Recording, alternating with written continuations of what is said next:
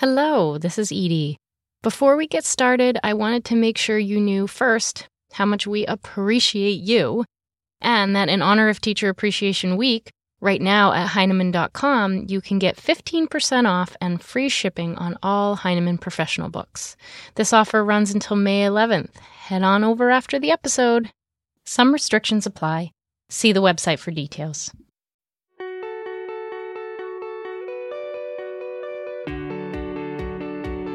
Hi, this is Edie. Welcome back to the Heinemann Podcast. Can you write a 100 word story? Sounds easy, right? That's what the students in Kim Culbertson's high school English class thought at first. A 100 word story, or piece of flash fiction, as it's otherwise known, is a small yet densely packed teaching tool, and harder to write than you think. In today's discussion between Kim and her contributing co author, Grant Faulkner, they delve into the origin of the book, their own writing journeys, and beautiful stories from the classroom, where flash fiction is fostering deep concentration, agency, and feelings of personal success. And by the way, I tried, but that intro was not exactly 100 words. Kim, I'm so looking forward to our conversation today about essentially my favorite form of writing, or one of my two favorite forms, equivalent with the novel and the 100 word story. Uh, I really discovered 100 word stories, uh, I think back in 2009 or 2010, and I became just addicted to them. And I'm still addicted to them. And I, I started this uh, journal, 100 word story, and, and it launched in 2011 and one of the most gratifying things about launching that, because I launched it mainly for writers and readers, but then I heard about teachers teaching 100 word stories and, and in, in ways that I didn't even imagine, and to people I didn't even imagine would be so receptive and eager to write 100 word stories. And then you are, you are the, I don't know, superstar championship of teaching the 100 word story form. So when I met you, and you told me about why it was you know all the reasons why it's so great to teach and how it you know just how it affects young writers and how they engage with it all that stuff. I won't go on and on. I'll let you talk. But but tell me about that initial discovery of of the 100 word story form and how you used it in your classroom and then you know how it led to this wonderful book. Absolutely. Well grant i have you to thank for my addiction to 100 word stories because apparently this addiction is contagious. It is. I met Grant. I met you at a Bay Area Book Festival back when I think I was there with one of my scholastic novels. And we were both part of the Writers Council for National Writing Project, and we had a dinner. And I was lucky enough to sit by you at that dinner. And we ended up talking about young writers and the work I do with them. I've been teaching high school since 1997, so I've been working with teenagers for a long time. And my true love is teaching writing. And I think that's unique in that a lot of English teachers teach through the lens of reading. And while I'm definitely a reading teacher as well, I really come into my English classrooms from a writer's perspective. And these stories just lit up my classroom um, when I started using them. And it's why I call them small, bright things. That's how I refer to them to my students because we I write about this in the introduction to the book, but we all have that moment as a teacher where we're quite aware no one has done the reading in the room. Maybe that one child has done the reading in the room. And I was having one of those days and I thought I'll throw up a 100 word story. We'll all read it at the same time. We'll read it again. We'll annotate it. And then we'll talk about the way it's built and how all of its parts add up. And my students just lit up. They were so excited. They felt so successful at the end of that discussion. And then so I just kept doing that. I kept using them as to partner with longer works we were working on. I used them alone as a way of just discussing literary devices. And my students kept coming back to me saying, more 100 word stories, please. That's so great to hear. And, and, you know, we should define the 100 word story a little bit for listeners. It is exactly 100 words. And and at least for me, um, it you know because my initial forays to try to write hundred word stories, I I couldn't get to hundred words. I'd like write one hundred fifty words because no one had actually really taught me how to write shorter. I'd always been taught how to write longer, so it's a whole different mindset, and I think it's it's I'm I'm more of an editor than a writer when I'm writing 100 words. But the but the crucial thing I learned from when I tried to take my 150 word stories down to 100 words was um, it's not that 100 is a magic number it's the process of getting to 100 and it makes you pay attention to every word and every nuance of the sentence. And it's almost like writing poetry because you're you're looking at the juxtaposition of sentences. And um, I remember actually you you once told me this that that one of the beauties of the form like like I get often asked, can you write a, a whole story in 100 words? Can you write a beginning, middle and end? Can you have a character that goes through character change? You know, these these kind of traditions of western storytelling. And I remember you telling me that you could put like a whole 100 word story on a projector and everyone could look at it together and analyze it together. So I was wondering if you could speak a little bit more about that, you know, like reading and writing as a group activity. Absolutely. It's one of my most favorite qualities in this form is its accessibility and its visibility. So when you put it up on a screen and they can see the entire piece there, they have everything they need to look at in that moment in that one screen. It became especially essential during COVID because I was spending all my time on Zoom with my students, and a 100 word story just beautifully films a shared Zoom screen. So my students could feel like they could see immediately what I was asking them to reply to. I also want to say that it gives them a window into art, the architecture of a story by seeing it in that tiny form they can look at that closely and see the, the character, the setting, the structure, the arc, the character change, the landing, that, that lovely first line, all the things we ask them to do when we're asking them to analyze a novel, when we ask them to analyze a short story, we can have them do all that same activity, all that same practice with the 100 word story in a way that they feel is accessible. It's it's a it's a fascinating form because it's so accessible, and so anyone can really write a hundred word story, and it technically doesn't take that long to do. Um, at the same time, to write a really good 100 word story. I, I was on a panel with uh, the the kind of one of the flash masters, uh, Molly Giles, and she said they take you know five minutes to write and five years to finish.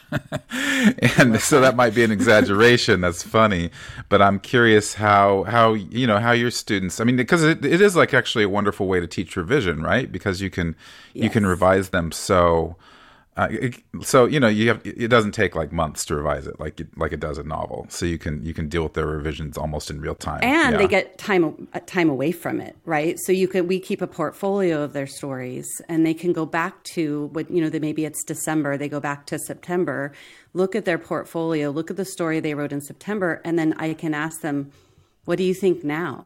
Like what do you think about the story now? And so it really also encourages them to understand that writing as a process.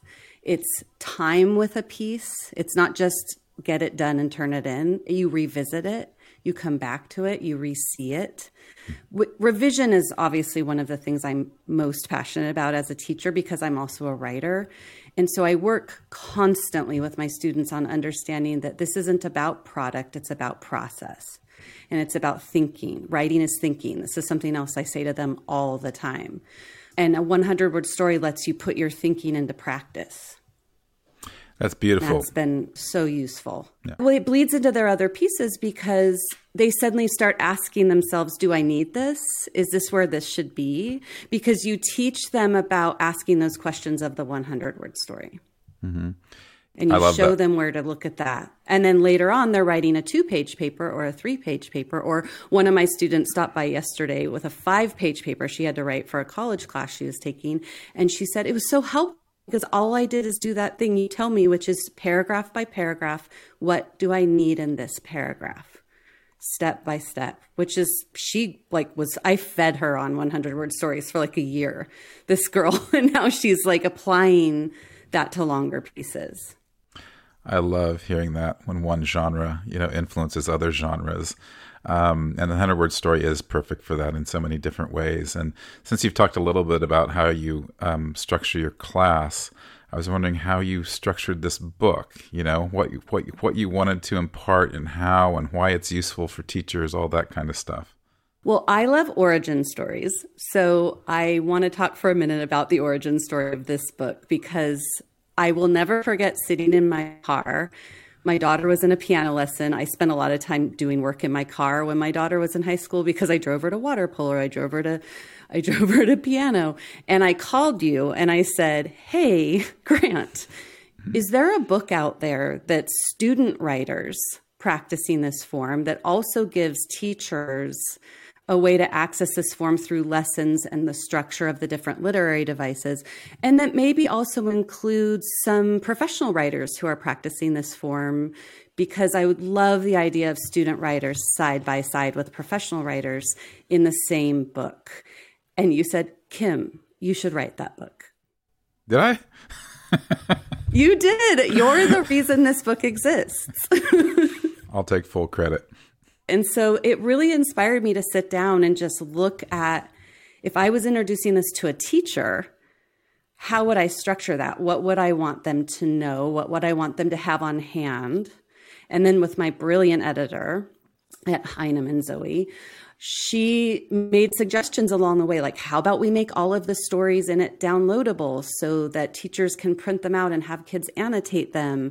And how about we start with each end of each chapter having both an in a classroom tie-in and a writing exercise and discussion questions? So we made we came up with this format of introducing a literary term like point of view and then giving examples of stories that are dynamic versions of point of view, and then having the students read those, answer some discussion questions, respond to them, write their own focusing on point of view, and then sharing out with their classmates. So it's this idea that each, chapter is a different literary element and provides lessons and downloadable materials and exercises for teachers. That's so great. I'm going to ask you a question. I'm basically going to ask you to to solve a huge question, a huge societal question that is out there today.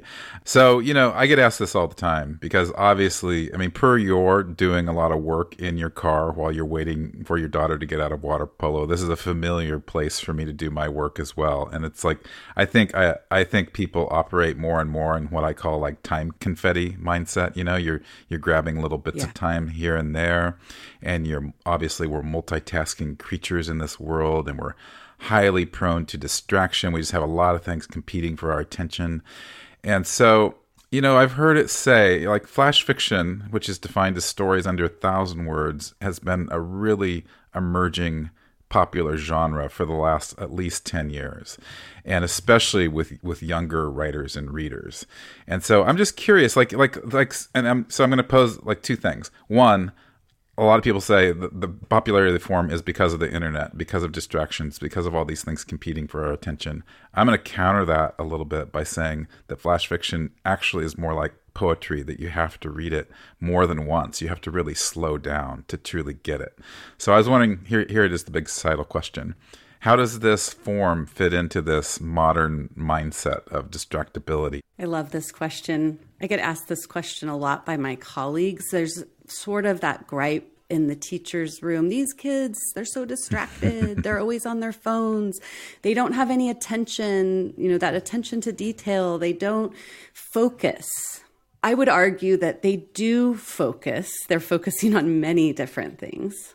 So there's this sort of collective cultural demand on them. I think they're incredible these young people, this society they're inheriting, and having to navigate through all of this. So when they do focus, I think giving them smaller chunks of deep, meaningful practice allows them to take a minute and step away from that busyness and from that noise and sink into what we love about writing. It's that beautiful experiment, that that thinking practice, that exploration of the human experience. This is what I tell them. This is why we read. This is why we write. We write because it's a beautiful human practice to explore stories, to explore what makes people make the decisions they make, what kind of settings influence the people who live in them, what kind of worlds you can build in those small settings. So I think that we I think we do have a, the students are struggling with focus. I think it's a cultural issue, but I think they're also showing us that there's other things we should be doing with them given the culture we live in. I mean, I've been teaching for 25 years. There's always something older teachers like me were griping about, like, oh, the internet, oh, calculators, like whatever it was. um, I've always felt that an inquiry based classroom, which is what I feel like mine is, should always be interested in these issues and then turn around and ask our students to be interested in these issues. I have had the most incredible conversations with my students about do you think you're too distracted? Do you think you don't have focus? What do you focus on? What what makes you lose all track of time? Why? Why do you think that is? Why why are you engaging with that in that way? And so I think they I always turn the question back to them. They're the ones inheriting the next 50 years. I get to sort of casually cruise into my later years, but they are inheriting this. So I always think it's important to bring the classroom back to letting them ask questions, you know, share examples, wrestle with ideas. It's, it's the beauty of an English classroom. So we yeah. get all this space and time to do that with them. I love that two way um, that you're receptive to what their both their lives and their mindsets and you know their interests are like and and and forming instruction and the nature of a writing assignment or reading assignment uh, around that you know rather than saying you must read this classic novel and write a paper a certain way some of them still want to do that but not all sure. of them do i'm going to talk about constraints a little bit now because in some ways, you don't get any say in the length of a 100 word story. You have to write it in a fixed compositional lens, 100 words. And so, yeah, so it's interesting because our life is about like seeking freedom and, but living within constraints and then perhaps finding opportunities and constraints for a different kind of freedom. And I think that's what's so interesting about the word constraint is it, it's, it holds negative connotations. Yet for me, it's full of all these possibilities. And that's why I think 100 word stories are so wonderful is that they they the best ones bloom you know? They expand the world. They don't they don't minimize the world. They're not just about the cracks of the world. Although we need stories about the cracks of the world because a lot of bigger forms don't really allow the cracks of the world stories to be told. So i'm just kind of curious how have you seen students? What benefits of constraints have you seen in your students when they when they read and write these stories? Well first and foremost they go into the practice if it's their first time thinking it's going to be easy mm-hmm. because it's short. And so I love that. And I, yeah, try it. See if it's easy. Let's do that. Let's see how it goes. And then I watch them go through like the five stages of writing a 100 word story, you know, which is that where they say, like, this is hard. I need more room. How do I do this? And they start asking questions of the story. And this is where I tell them for the next little bit, you're going to be in conversation with your own work. You're going to be in conversation with your own sentences. You're going to ask, where, what do I need as far as setting? What do I need as far as character? How can I show that? How can I show conflict? How can I you know, show a character change in a single sentence, maybe? Where do we put that? How does this, how is it looking on the page? And we just keep being in conversation with that. Where teenagers love the loophole they love with 100 word stories is that title. Because that doesn't have a word count limit for you know we tell them the title doesn't get included right that's my rule. 100 word story. that's my rule. So i did have a sassy guy last year who wrote his 100 word story and then his title was like 101 words long. I love that. Can, did you give him an a just for that I oh absolutely. yeah. like that is well done, friend. You know? Right. but when I give them a hundred words, they know what I want. And so it's just giving them that really clear goal. And it's it's something that makes them feel successful. And that's the thing I hear. I was talking uh, with the National Writing Project a couple of weeks ago for the the Write Now Teacher Studio. I'm going to do a, an event with them.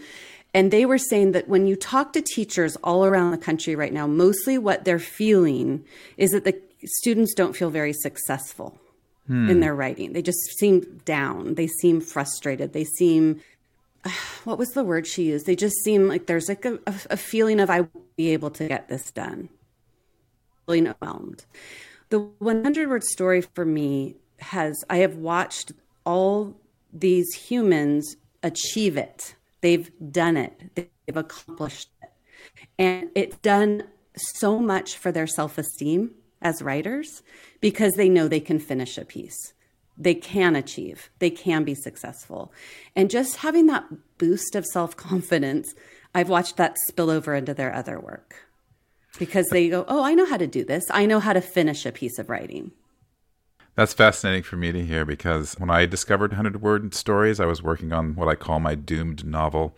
I've been working off and on on the novel for 10 years and I took a break from it to try to write 100 word stories and it was exactly what you just said. Number 1, I got the gratification of completing something, which is creative fuel unto itself. And then two, I could share it. I could put it out in the world and get it published. And that's also a different type of creative fuel. And so it fed into to working on this doomed novel. But um, it also, I mean, that's just the beauty of the form is that that it, it, it, it replenishes you and recharges you because of the brevity. And I think that that is like an important thing to to give uh, to writers to have to let them have that feeling of satisfaction. And so my next question is about reluctant writers. Um, and you know what I hear is because of the the accessibility of the form, um, reluctant writers. It's an invitation for reluctant writers to try it out, and I'm wondering if you've you've experienced that. Absolutely, I teach a lot of reluctant writers. I think this generation has been through a lot, and I teach a lot of what I'll also say are tentative writers. They just feel like they don't quite know if what they're saying is what they should be saying because there's a lot of emphasis nationwide on standards, on testing, on all of these things that states decide our students should be doing to show learning. And so the students, some of them, come into my classroom truly believing there's something I want to hear from them, that there's like a right answer and they need to tick a box and work through a checklist and then they'll get to move on to the next step. And what I try to have them unlearn when they're in my room is that writing is personal. It's a personal practice. You are growing your own voice. You are growing your own thinking patterns. You're growing your own practice as a human being of noticing the world and how you relate to the world around you. And there is no testing that can show that that these stories are you get to step outside of all of that educational research and database things in order to engage in truly human practice. And they get tired of me saying that to them because I say it a lot but one of my students came in yesterday. He's fallen quite behind, and I always do individual sessions with them if they want to have a thinking partner with me. Come in after school, and we'll just brainstorm some ideas. And he definitely brought up the hundred word story as a place where he has felt like he could at least have some freedom to put down ideas that he likes doing, that he cares about. And I asked him, Well, why don't you feel like you can do that in your other assignments. And he said, I don't know. Why do I think that? And so we started just talking about like how education trains us to try to please like an outside source and that writing we should really start with our own pleasing our own imagination and our own brain and like the way that we think of things and show things. We can get better at it so we can eventually let an audience read it, but we should start from a place of our own imagination, our own ideas, our own our, our personal voice, and that the unique and lovely part of it is that his is unlike anyone else's in the world. And that's magic. He's the only one who sees the world the way he does. And he was really sweet. He was like, that, that's really cool. That's great. You know, and he is going to go rework an essay for me that he's going to try his idea for, but he thought it was weird. And he didn't know if I would like it. He didn't want to get a bad grade. I just told him, let's not worry about the grade. Let's just try it. Let's see what happens. And if I think it needs to be something else, we'll keep working on it. He said, but it's already late. I said, ah, don't worry about the deadline. All right, let's worry about you extending the practice of this piece. You're already interested in writing it. Let's not move on to the next thing when you still have interest in this piece that you're working on. I think a lot of it is as a teacher, it's building that relationship with them so they feel safe to practice and, and imagine and try things. Well, I think that's a beautiful pedagogy to to write what pleases you. You know, for writing, I think so often it, is students are writing an assignment for the teacher in particular and to please the teacher, as you say. And I've always said with NaNoWriMo's Young Writers Program, it's much it's very similar in, in the sense that the premise of it is giving kids agency to write and giving them them agency. It's it's it's forming writing around joy and the the just the pure joy of doing the writing and doing it for yourself and expressing yourself. So I, I really do think that that is like a fundamental building block of writing, but one that we all, too rarely hear. And um, I guess in closing, I'll say, you know, like like I think the reason I say that that the pedagogy of joy is is so important to honor is through like when you're teaching grammar it helps a lot if the kids care about the words, if they care about the content and they care about the story. So, Kim, final words. How does this book benefit teachers? What is the message you want to get across? I think one of the wonderful parts as a teacher with this form is that it's short. And we all know we are overwhelmed with our grading, with our assessment. We get a lot of bang for our buck with this form as teachers because from an assessment standpoint as well as from a teaching standpoint because we can an- use it as an annotation device. We can use it as a close reading device. We can use it as a generative writing device. We can use it as a, an editorial device with peer editing and in small group work. We can use it as a revision device. And that it is extremely short to grade. So you can give this incredible informed feedback in a very short amount of time. And so that's the piece for me as a teacher that has been lovely to see that I can do this much meaningful, deep work that doesn't take me an incredible amount of time to assess.